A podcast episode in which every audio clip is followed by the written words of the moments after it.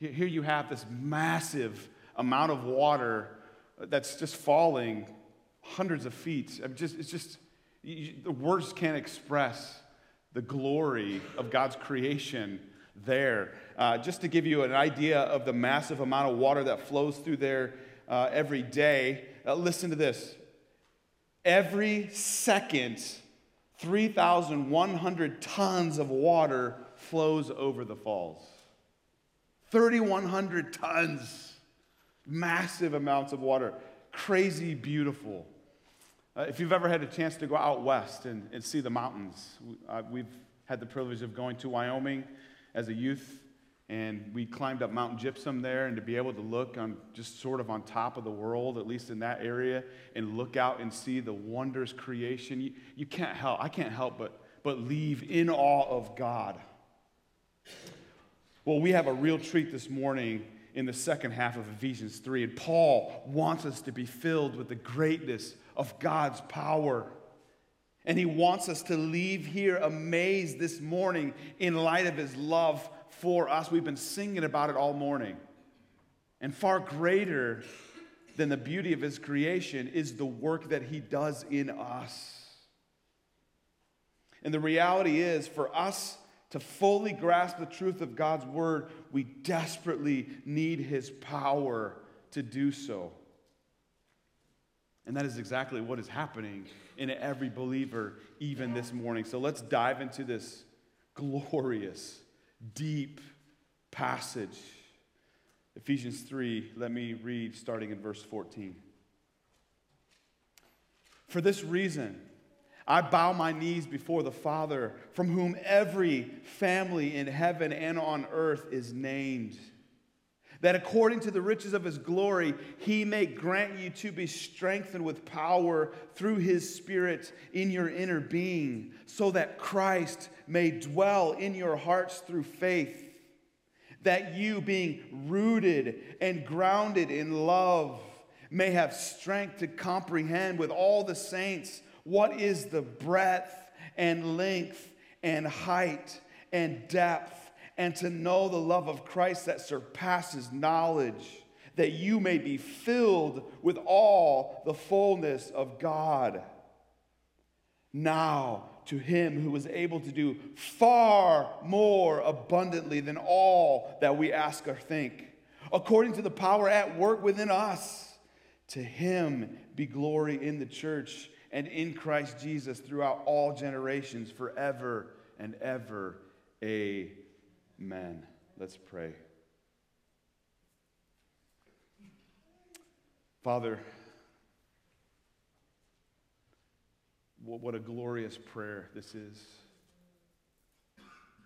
One that, Lord, we all need answered. Lord, we all need this in our lives. And so, Lord, I'm asking that, first of all, you would give me the strength, the ability to communicate this effectively for your glory, Lord that you would, you would speak through me this morning. And I, I pray that you would open the hearts of the people, that they could receive your word. I pray that this prayer of Paul would be true for us today. God, that we would, we would be amazed, Lord, that even in the midst of any distractions that we may be thinking about right now, Lord, would you allow us to hone in on your word?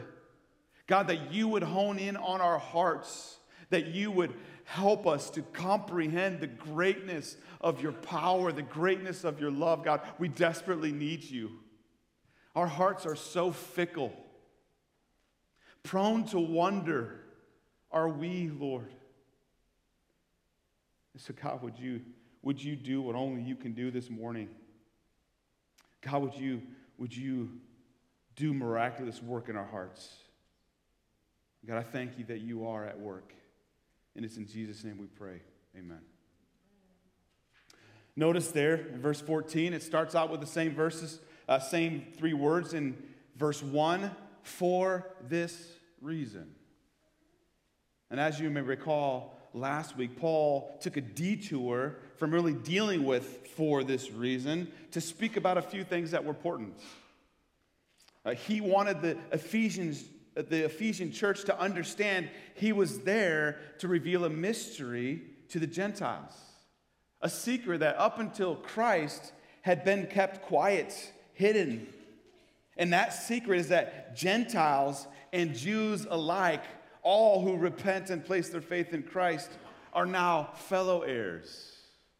No longer does God focus all of his attention on one set of people, but all of his people who repent of their sin and place their faith in him. God has brought unity not only to man and God, but also between man and man. And he wanted to make it very clear as well that this message he delivered was not on his own authority. Rather, he received this message, he received this revelation from the Lord. And now in verse 14, he gets back to what he wanted to say for this reason. What reason is that? For, what, what reason is he speaking of? It, it's, it's in, in light of what he had mentioned previously. In, in, for instance, in chapter 2, verse 18, because they now have access to the Father. For this reason, because you now have access to the Father. For this reason, because in verse 19, all believers are now united in, in Christ. There's even reference, I think, back to chapter 3, verse 13 as well here, because of the temptation that we have to lose our hearts, to lose hearts. And it's also in light of the deep theological truth that was shared in previous chapters. For this reason, verse 14 continues, I bow my knees before the Father. So, as you may know, in this book, this is the second prayer of Paul. He, he prayed first in chapter one, and, and he's praying here again in chapter three. You see, he understood the importance of the theological truths that he had shared previously and the incredible importance that they did not get it wrong. Now, Paul could have said, Hey, for this reason, I'm praying for you. Like, like he could have said that. On, on behalf of, of you, I'm asking God something, but, but he wants the church to understand the, the importance of what he is praying. You see, Paul here is bowing his knee, he's hitting the floor. He is, he is desperately desiring that God opens the heart of the Ephesians church. And, and, and he's desperate for us. If, if he was here today, he, he, would, he would do the same thing. He would, he would lay prostrate before, before the Lord. God, please open their eyes. And I would make a suggestion to you. There, there certainly, when it comes to bowing before the Lord, it's more about our hearts.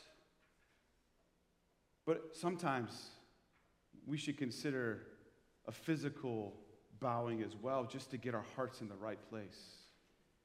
See, Paul has just laid out incredible truth of the gospel.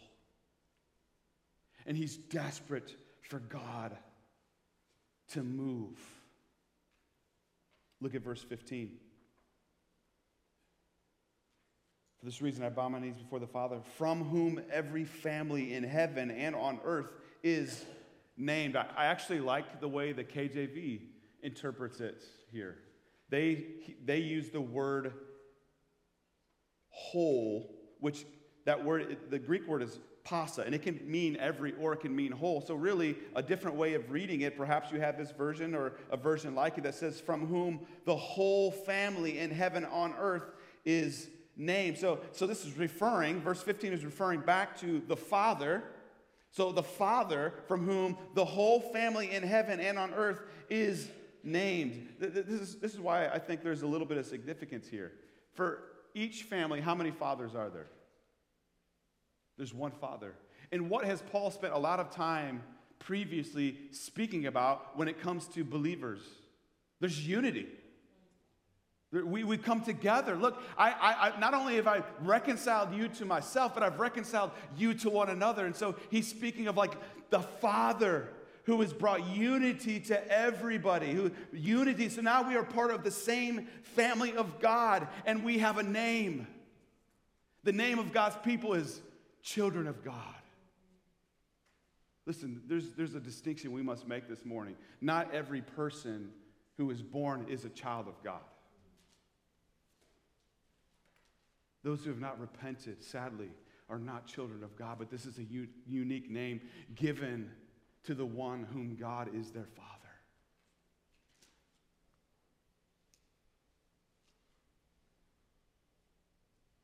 He, I think it's worth noting, too, that there is only one church.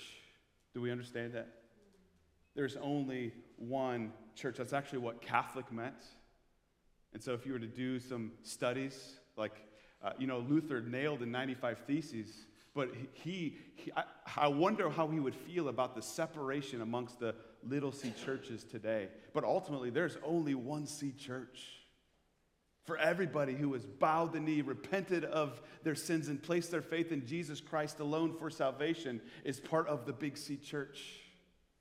And I think it's worth evaluating our own hearts. How often do we look at other people whom we have the same fundamental understanding of the gospel, yet we may choose to practice differently? How often do we find ourselves in judgment of our other brothers and sisters? There's unity that we have in Christ. Verse 16 continues I bow my knee before the Father, from whom the whole family in heaven and on earth is named, that according to the riches of his glory, he may grant you to be strengthened with power through his Spirit in your inner being, so that Christ may dwell in your hearts through faith. Here, here is what we need to know in light of the greatness of God's power. Our hearts need the power of God to thrive. Our hearts need the power of God to thrive. What exactly does it mean to be strengthened with power through His Spirit in our inner being? What's, what's the inner being that He's referring to? It, it's, it's the essence of who we are. This outer shell is not who we really are. These are physical bodies that we will lay aside. He's speaking of what's inside, he's speaking of our hearts. And what Paul wants us to understand is that our hearts need God to strengthen it with power. Here's why. Jeremiah 17 9 says it well. The heart is deceitful above all things and desperately sick. Who can understand it? And if you tie that in with Luke 6:45 where it says out of the abundance of the heart the mouth speaks, that's a dangerous combination, don't you think? if our hearts are deceitful above all things and out of the abundance of our heart our mouth speaks, like this is why Paul is like we need God's power. We need God's power. We need his strength to help our inner being. Our hearts can be dangerous if we don't keep watch over it. Just consider some of the things that come out of our hearts. We see this from the very beginning in Genesis envy. Do you remember when Cain and Abel they brought a sacrifice? Uh, Cain was a hunter, and so he, his thing was hunting for food. Abel was a, was a gardener, and then they brought the, their sacrifice, they brought a gift, and whose gift was received? Abel's. I don't really, we don't really understand why. And then Cain was like, oh man, bummer.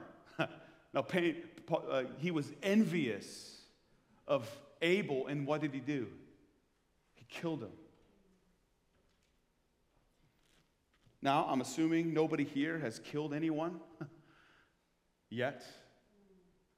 Jesus draws the line in the sand, doesn't he? Anybody who has hatred in his heart is worthy of judgment. 1 John 4 hides no punches. It says, if you say you love God, yet hate your brother, you are a liar, and the truth is not in us.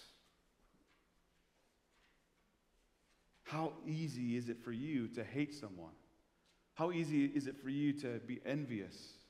Let's speak about bitterness and anger. How easy for us to stay bitter and be angry at others. I don't know about you, but but this is something that I am susceptible to. Turn with me, keep your finger here. Turn with me real quick to James chapter 4. So this is towards the end of the Bible. You got Hebrews, and then you have James following Hebrews. James chapter 4. Let's just look at a couple verses here to help us again understand the evilness of our hearts and why Paul is like, We need God's power in our inner beings. We need God's strength here. James 4, verse, starting at verse 1. What causes quarrels and what causes fights among you? Is it not this, that it's other people's fault? Does it say that? Is it not this, the person that I'm married to? Is it not this, my parents who treated me the way they did growing up? Is it, is it not this, the job that I have, the boss that I have? That's not what it says. Is it not this, that your passions, your passions, are at war within you? You desire and do not have, so you murder.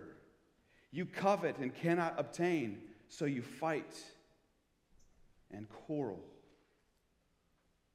It's a serious thing, our inner man, as we are tempted daily to have our hearts stray from Him. Tempted daily to pursue things of this world that will eat us alive. We need God's power to strengthen our hearts. But it's not just about putting off. It's not just about putting off these things. They're something that we need to put on. The first part of verse 17 says again that Christ may dwell in your hearts through faith. Don't just put off hatred, don't just put off anger, put on Christ. Oh, that Christ would dwell, that his, his, He would give you strength so that Christ would dwell in your hearts, that you would make a home, that, that you would allow Christ to make a home in your heart. I think of Colossians 3:16 that says, "Let the word of Christ dwell in you richly." How do we allow Christ to dwell within us? We dwell on his word, and then we saturate our souls with it. And then we plead for God that it stays. We need God's power to strengthen our inner man, doing away with sin so that Christ may dwell in our hearts. Let me ask you, how are you doing with allowing sin to dwell in your hearts. This morning, do you find yourself unrepentant sin that, that God is calling you to cast aside and you, you are clinging to it? My prayer for you this morning is that God would strengthen your inner man to convict you of that sin so that you would repent and you would allow Christ to dwell in your hearts. We need God's power in our hearts in order to thrive. Look at verse 17, the second part there. That you, being rooted and grounded in love, may have strength to comprehend with all the saints what is the breadth and length and height and depth, and to know the love of Christ that surpasses knowledge, that you may be filled with all the fullness of God. Here's what we need we need the power of God to understand the greatness of His love. We need the power of God to understand the greatness of His love. First of all, as, as Christ dwells in our hearts, as we do away with sinfulness, the Lord roots us and he grounds us in love, it says there. Being rooted and grounded in love. Rooted has the understanding of, of being firm, of going deep. You think of a tree that has strong roots that go deep and go out and creates a strong base, a strong foundation that cannot be shaken. Likewise, being grounded has that similar understanding. We have firm footing. We're not being moved from side to side. And, and this is what we have in Christ in our salvation. He firmly plants us in his kingdom. We are seated in the heavenlies, as Ephesians says. We have a firm foundation. And where do we find stability? We find stability in love. We don't find it in doctrine. Although, no doubt, that adds fuel to the fire Paul spent the first few chapters laying out doctrine. Doctrine clearly matters, but you can love doctrine, you can love arguing with people over theological truths, yet have no love in your hearts. Why do we need power to understand God's love? And, and what does it mean to be weak? To be too weak to understand it? Because certainly that's our natural case. We're too weak to understand and comprehend the depths of God's love for us. Turn with me now to 1 Corinthians chapter 13. If you're around, you know what this is. It's the love chapter. you hear it at a lot of weddings, rightfully so, but this isn't, this isn't a wedding thing unless you're speaking of the, the bride of Christ and the love that we are to have for Christ and for one another. Listen to what the first few verses of 1 Corinthians 13 say. If I speak in the tongues of men and angels, but have not love, I am a noisy gong or a clanging cymbal. This is one reason why we do not have a drum set in our house. I don't want kids banging around something where they can't put it and organize it well together. It's chaos. It has no value if there's not love. And if I have a prophetic, if I have prophetic powers and understand all mysteries and all knowledge, and if I have all faith so as to remove mountains but have not love, I am nothing.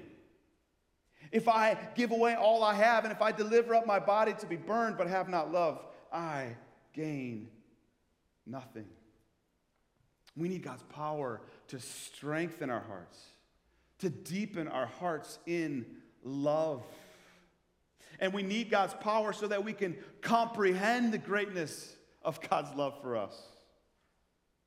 First of all, let me just say I don't know about you, I can get pretty annoyed when people go on and on about God's love and they say things like, well, God would never be judgmental. A loving God would never call out and never make things hard. A loving God would never do this. A loving God would never do that and refuse to ever speak of God's judgment on sin, his condemnation of unrepentance. But, but I've been convicted this week. I need to rest in the love of God for me. I need power to understand the greatness of his love. We can't go from one extreme to another. We can't speak of God's love and not speak of God's righteous anger. And we can't speak of God's righteous anger without speaking of God's love. These, are, these two are actually tied together in a, in a holy kind of way. Paul here is praying that the believers are able to comprehend the magnitude of the greatness of God's love for you. Don't you find that interesting? Why do we need strength to comprehend God's love? Why doesn't Paul just pray that the saints would know God's love? For me, it goes back to verse 13. So I ask you not to lose heart. We're so tempted to that, aren't we?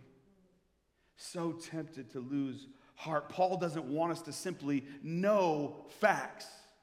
He doesn't want us just to know about God's love. He wants us to comprehend them. He wants our knowledge to get from our heads and into our hearts. And when life is hard, when challenges come, when sickness comes, when trials come, when broken relationships come, what, do we, what are we tempted to find ourselves doubting? The love of God. Is he really loving? Does God really care? Prayers that seem biblical go unanswered. Does he even hear me? We can be so weak and fragile with our hearts. But what keeps our heart strong? Faith. Faith is when we comprehend truth and truly believe it in our hearts. Comprehension goes far, goes far beyond knowing. Comprehension means it sinks in and it hits you. And you see clearly.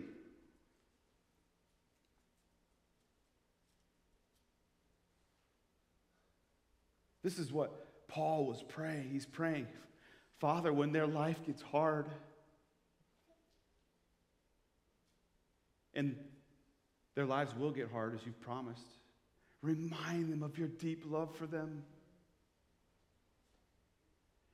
Lord, remind them of your deep love that spared no expense for your pardon. Oh, how he, he wants you to remember Jesus crucified for you. Your sins. Put them on the cross. He wants you to remember that. Not for you to live in shame, but for you to live in abundant joy. That the sins that should condemn you have actually been canceled on the cross. Can you comprehend that this morning? This morning I was thinking about uh, have you ever watched like, uh, like, um, trials? Have you ever watched like real trials? I'm not talking about the fake TV shows. I'm talking about like a real trial and somebody that you are like you just you have vicious anger towards what somebody's done. Please tell me I'm not alone in that. Like, have you felt that? I'm watching people and I'm like, man, I hope they get hung upside down. Like, I, I could have such anger in my heart.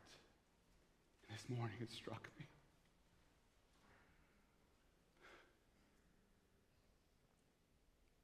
My sin that hung him there. I'm the guilty one. Blood on my hands. It was clear as day. Guilty. And yet, Jesus pleads before the Father his hands, his feet, his blood that was shed for Ben Hurt. Father, he's innocent. My blood has covered him. Pass over him. That's what it means to comprehend the love of Christ that would go and spare no expense for your pardon. That's what Paul is praying. Lord, help them to remember their salvation came by grace through faith, apart from works. It's a gift of God. Our faith is a gift from God. When you are overwhelmed with your weakness and your sinfulness, Paul wants you to remember, he's pleading for God to open our hearts to remind us of our of his love for us that if we confess our sins, he is faithful and just to forgive. Paul wants us to remember, he wants God to remind us that there is no condemnation for those in Christ. And we need strength because we are so tempted to look at ourselves and think, God, how could you forgive me? I did this yesterday and today. We need strength because we want to look at our own selves. And even though we might believe that we are saved by grace apart from works, we are trying to sustain ourselves in Christ by our works. And when our works don't measure up, we are tempted to think that God doesn't love us because we're worthless. And Paul's saying, No, Lord, give them the strength to hold firm in their faith, not because of anything that we can do, but because of what Christ has done for us. We need God's strength. When the addictions are wreaking havoc in our lives and we feel like we can't find victory. Paul prays that God would remind us that we are more than conquerors in Christ. Lord, strengthen them to remember your love for them. Keep them from forgetting. Help their unbelief. I want you to notice something too. Look at verse 18 again. That you may have strength to comprehend, and I want you to look at this next phrase with all the saints. Make no mistake. We can understand glimpses of God's love on our own. But if we want the fullness of God's love, this is why He puts us in a family so that we can learn from one another. How often have you been with other believers and your eyes are enlightened, your heart finds great joy because somebody has revealed some things that you did not see? We're not supposed to comprehend this in our own little closet at home, in our own rooms by ourselves. We are meant to comprehend this with all the saints. God created us for a community. He reconciled us not only to God, but to one another so that we can experience His love together, so that we can comprehend it deeper together. Because look, it says this is, this is, this is His love, the love of Christ surpasses knowledge. This is why we need the power of God. This is why we need each other because the same Spirit who dwells within Christ dwells within us. The same Spirit that dwells within me dwells within you. And you have things to offer me because God, it makes us not self sufficient on purpose. Mainly, we need Him, but we also need each other in order to comprehend the greatness of the love of Christ for us. Ecclesiastes, Ecclesiastes 4 9 and 10 says this Two are better than one because they have a good reward for their toil. For if they fall, one will lift up his fellow, but woe to him who is alone when he falls and has not another to lift him up. God has created us to be a part of a family. He's created us to rub shoulders with one another. Yes, it's hard work. Everybody knows that who has a father, a mother, a sibling. If you have anybody else in your life, you know that it's hard. Oh, but the sweet fellowship that comes when we gather together, where we can, at a deeper level, comprehend God's love for us. Because our hearts are so tempted to drift. God's love is great towards us. May the Lord grant us the strength to comprehend together the greatness of it. Look at verse 20. Now, to him who is able to do far more abundantly than all that we ask or think, according to the power at work within us, to him be glory in the church and in Christ Jesus throughout all generations, forever and ever. Amen. Paul turns his attention here. There's a shift in his prayer. It turns from asking God to do something to then just kind of, it's all focusing on the Lord, making much of Him. And here's the first thing that we see in this the power of God is greater than you can imagine. The power of God is greater than you can imagine. Now, to Him who is able to do abundantly more, far more abundantly than all that we can ask or think. Does that, does that not blow your mind? Have you ever prayed for something? Or maybe, perhaps you have failed to pray because you're thinking, this is ridiculous.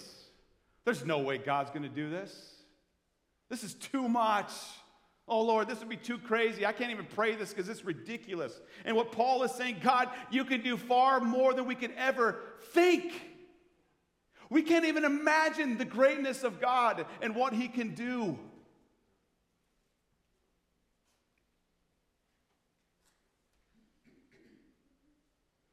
Our greatest requests, our greatest thoughts, our greatest imagination falls short of what God is able to do. It's like a child who says, Mom, Dad, could I have a cookie? No, you can have two. Can we go to Lake Michigan this summer for vacation? No, we're going to the ocean. God is able to do far more abundantly than all we could ask or think. Let that sink in. What will be your greatest prayer request this morning? God is able to do far more abundantly than that. Consider what Isaiah 55, 8, and 9 says. For my thoughts are not your thoughts Neither are your ways my ways, declares the Lord. For as the heavens are higher than the earth, so are my ways higher than your ways, and my thoughts than your thoughts. My encouragement for you this morning, brothers and sisters, is pray big. If you got faith to pray it, pray it. But here's why we need the strength to know the greatness of God's love. Sometimes He chooses not to answer our requests according to the way we would want to. And we have to trust that His ways are greater. Man, I think of prayer requests that I have prayed for, and I can't thank God enough for not answering them because of what it might have done to my heart. Do you see why Paul has to pray that we have the strength to understand God's love, to comprehend it? Because sometimes his love says no. And that is the greatest gift we could ever receive. But we can miss out on seeing the, the Lord move when we're living by our flesh rather than the Spirit.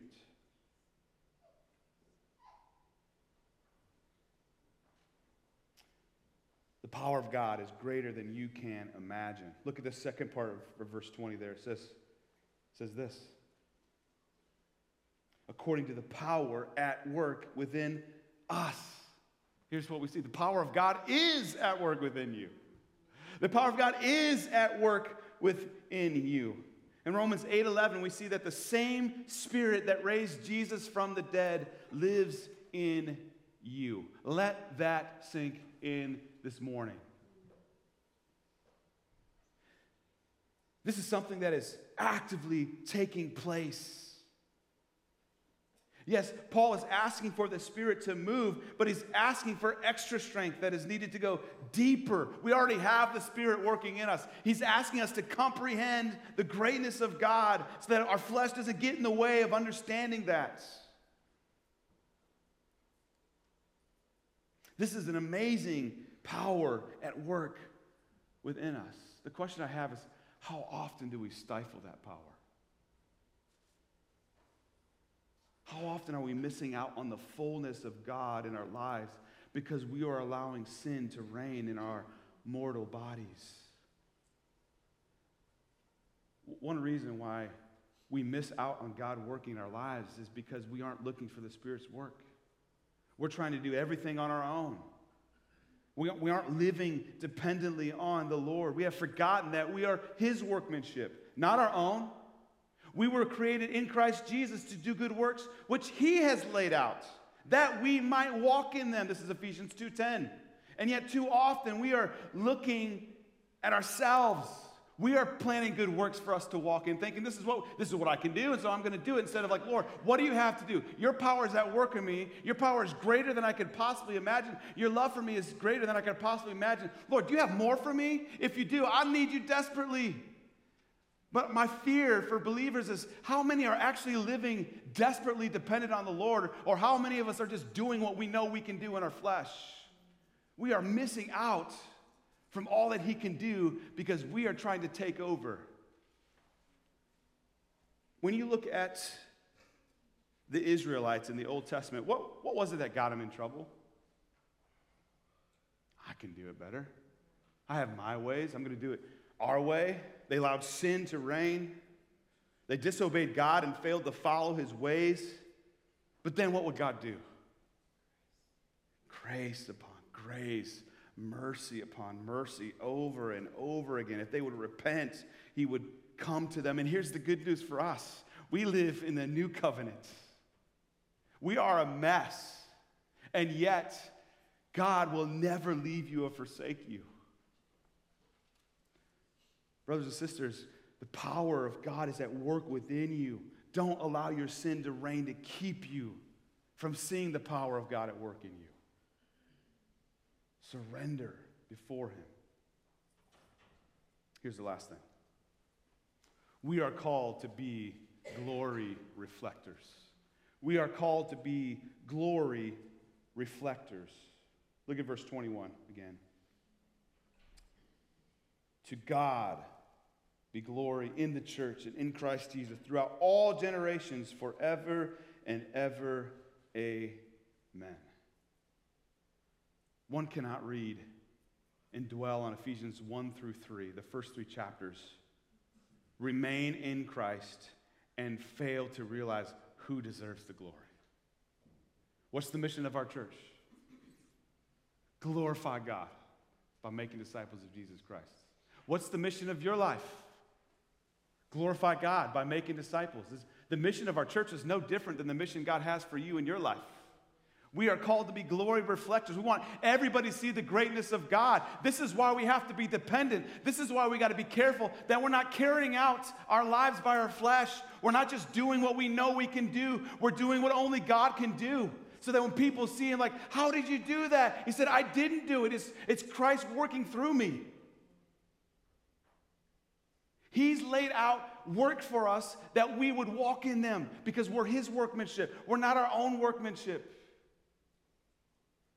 God wants the glory. God needs the glory in order for the world to be to have Christ represented to them.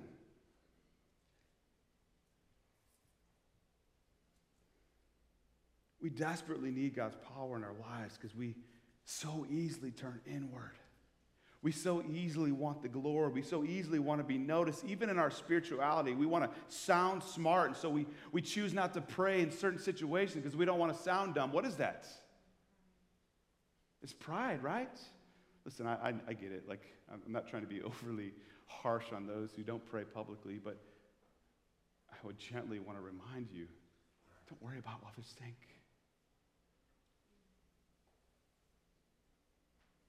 There's nothing sweeter for me than a new believer who's fumbling through prayer and doesn't give a rip about what I think because he's so overwhelmed at God's grace and mercy for them. Oh, that we would be real. God is glorified in our authenticity.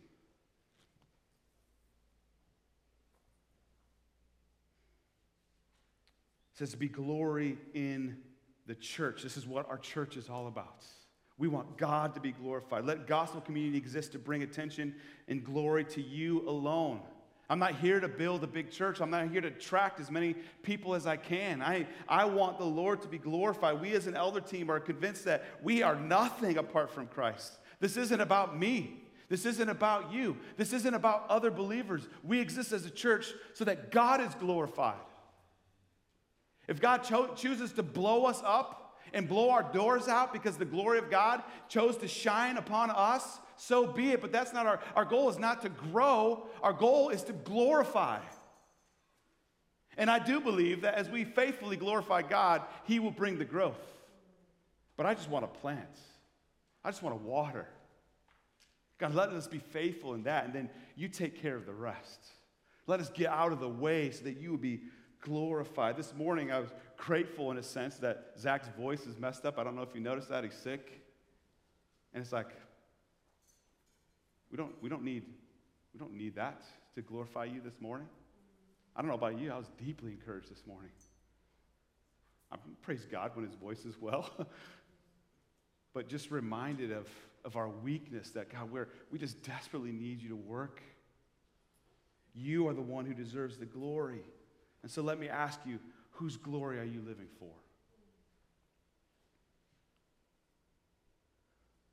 When you choose to do or not do things with other believers, when you choose to pray or not pray, is it from a place of fear of what people will think of you? I, I just encourage you with that. Don't be afraid.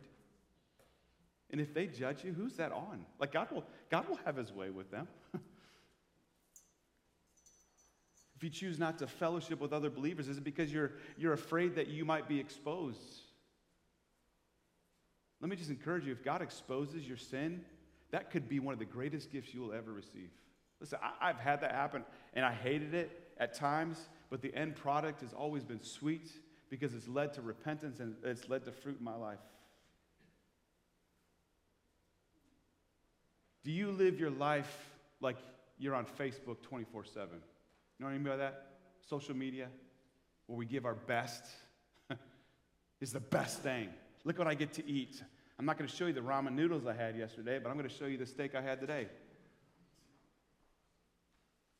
Here's the best part of our family. We always get along. We always is great. Look at this beautiful time. Look at my beautiful Bible open with my coffee there. I'm not, I'm not dissing that.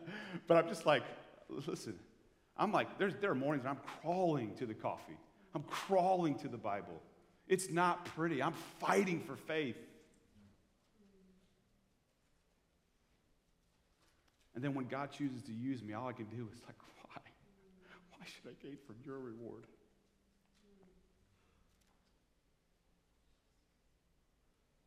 So here's, here's what I want to do to close. I, I, want, I want you to spend some time. I'm going to have Zach come forward here. Just he's going to play a little bit. I'm going to lead us in a song, help spare his voice here shortly. But, but I want you to go before the Lord. What are, what are some of these? What, what do you need today? What do you need God to do? Are you, are you needing strength in your inner man? You're, you're seeing the deceitfulness of your heart. You, maybe you're caught up in sin. And you need the Lord to convict you. Perhaps you're an unbeliever. You just need your heart open to the gospel this morning. You, you just need faith to believe that it's true. You need God to, to, to bring you from death to life. Perhaps you need prayer just to comprehend and be reminded of God's love that just cannot be fully understood apart from His amazing power. And so you need to be reminded that, yes, you're a sinner, but you've been saved by grace. Perhaps you just need your soul to be refreshed by the gospel that you're saved apart from your works, you're sustained apart from your works. Perhaps you need to repent of your individualism, refusing to allow others in because of fear of what people might think of you, that you need to get real. Perhaps the best thing at the end of service is for you to come either pray with Mark or myself. I'm sure Stacy, if you're more comfortable with a woman, would be she'd be willing to pray with you. Perhaps you came with somebody that you just need to pray. But here's what we're going to do for now. I'm going to give you time. You're just going to pray at your seats. I encourage you. Perhaps you need to bow. Perhaps you need to physically get low because of what you need the Lord to do in your life. Take whatever position you feel comfortable with. Let's just spend a few minutes and then we're going to come back and we're going to sing that song that we ended with, How Deep the Father's Love. But for now, I'm going to give you a few minutes to pray at your seats. Let me invite you grab your seats for a minute. I'll give you a few things to chew on this week if you want to go further. Let me encourage you, first of all, just memorize Ephesians 3 20 and 21. My, my pastor, uh, growing up, he used to close every service with this. And so it is ingrained in my mind, in, in my heart. And so I encourage you to, to memorize that. Uh, and then spend some time just reviewing Ephesians 1 through 3. Every day, if you read through that, just praying through it, slowing down. Maybe you want to take one chapter at a time. Maybe, maybe you get stuck somewhere because you're just dwelling on it and you're thinking and the Lord's revealing. Just, just prepare your hearts. We need chapters one through three to be ingrained in our hearts before we move on to chapters four through six. Because four through six begins to move into action. Now, in light of the realities of who you are in Christ, here's how now you should live. And I think it's strategic that Paul has this transition of the end of chapter 3 into verses 4 because he wants the Lord to, for us to comprehend his love for us so that when we go about doing our daily duties, we're doing this for the glory of God. We're doing this because there are works that he has laid out in advance for us to walk in. And so we can't do it by our flesh. We need the, the, the Spirit's powerful work within us. And then just a question to ponder this week whose glory are you really living for? Who are you wanting to be praised in your life? When you are posting things on social media, which I'm not opposed to, by the way, I do it. When you are interacting at your jobs, when you are leading people at your jobs, when you are under someone at your jobs, when you are parenting, when you are being parented, uh, whose glory are you living for? And then I encourage you, spend some time writing out the ways that God loves you. And I want you to spend some time because we, we can often think of God's love for us as being like the flowery stuff. Uh, God, he, he, you know, he, he spared no expense. He's given me a good family. I want you to think of the fact that sometimes God's love is he, he has struck you. He has wounded you because of your sin, but it's led to your repentance. Go deeper than just the, the feel good things about God's love. Now, uh, like, because there is a certain way that God has wounded me, called me out for my sin that have hurt deeply, but have been the greatest ways He's loved me. So go, go beyond. Write them out and then thank the Lord for them. That will, that will do you well. Well, let me just remind you that we're always up front. Mark, myself, Aaron, when he's here. Uh, again, you can find Stacy if, you, if you're a woman and feel more comfortable, have her pray if, you, if you're heavy hearted, please don't leave here without at least having someone pray over you. Uh, we would love to do that for you. Find somebody else here who would pray for you. That, one of the sweetest things that I see is when I see the body praying together. It means two things for me. Number one, somebody's being honest. And then number two, somebody's willing to pray. Uh, don't say, I'll pray for you. Pray for them right then, right? Like, that's one thing I've tried not to do because I'll say a pray and often I forget. And so if somebody asks you to pray, I encourage you, to take that opportunity. Even if you got two seconds, pray. Do that. Church, you are the light of the world. A city on a hill cannot be hidden. So let your light shine so that others may see your good works and give glory to your Father who is in heaven. Have a great week.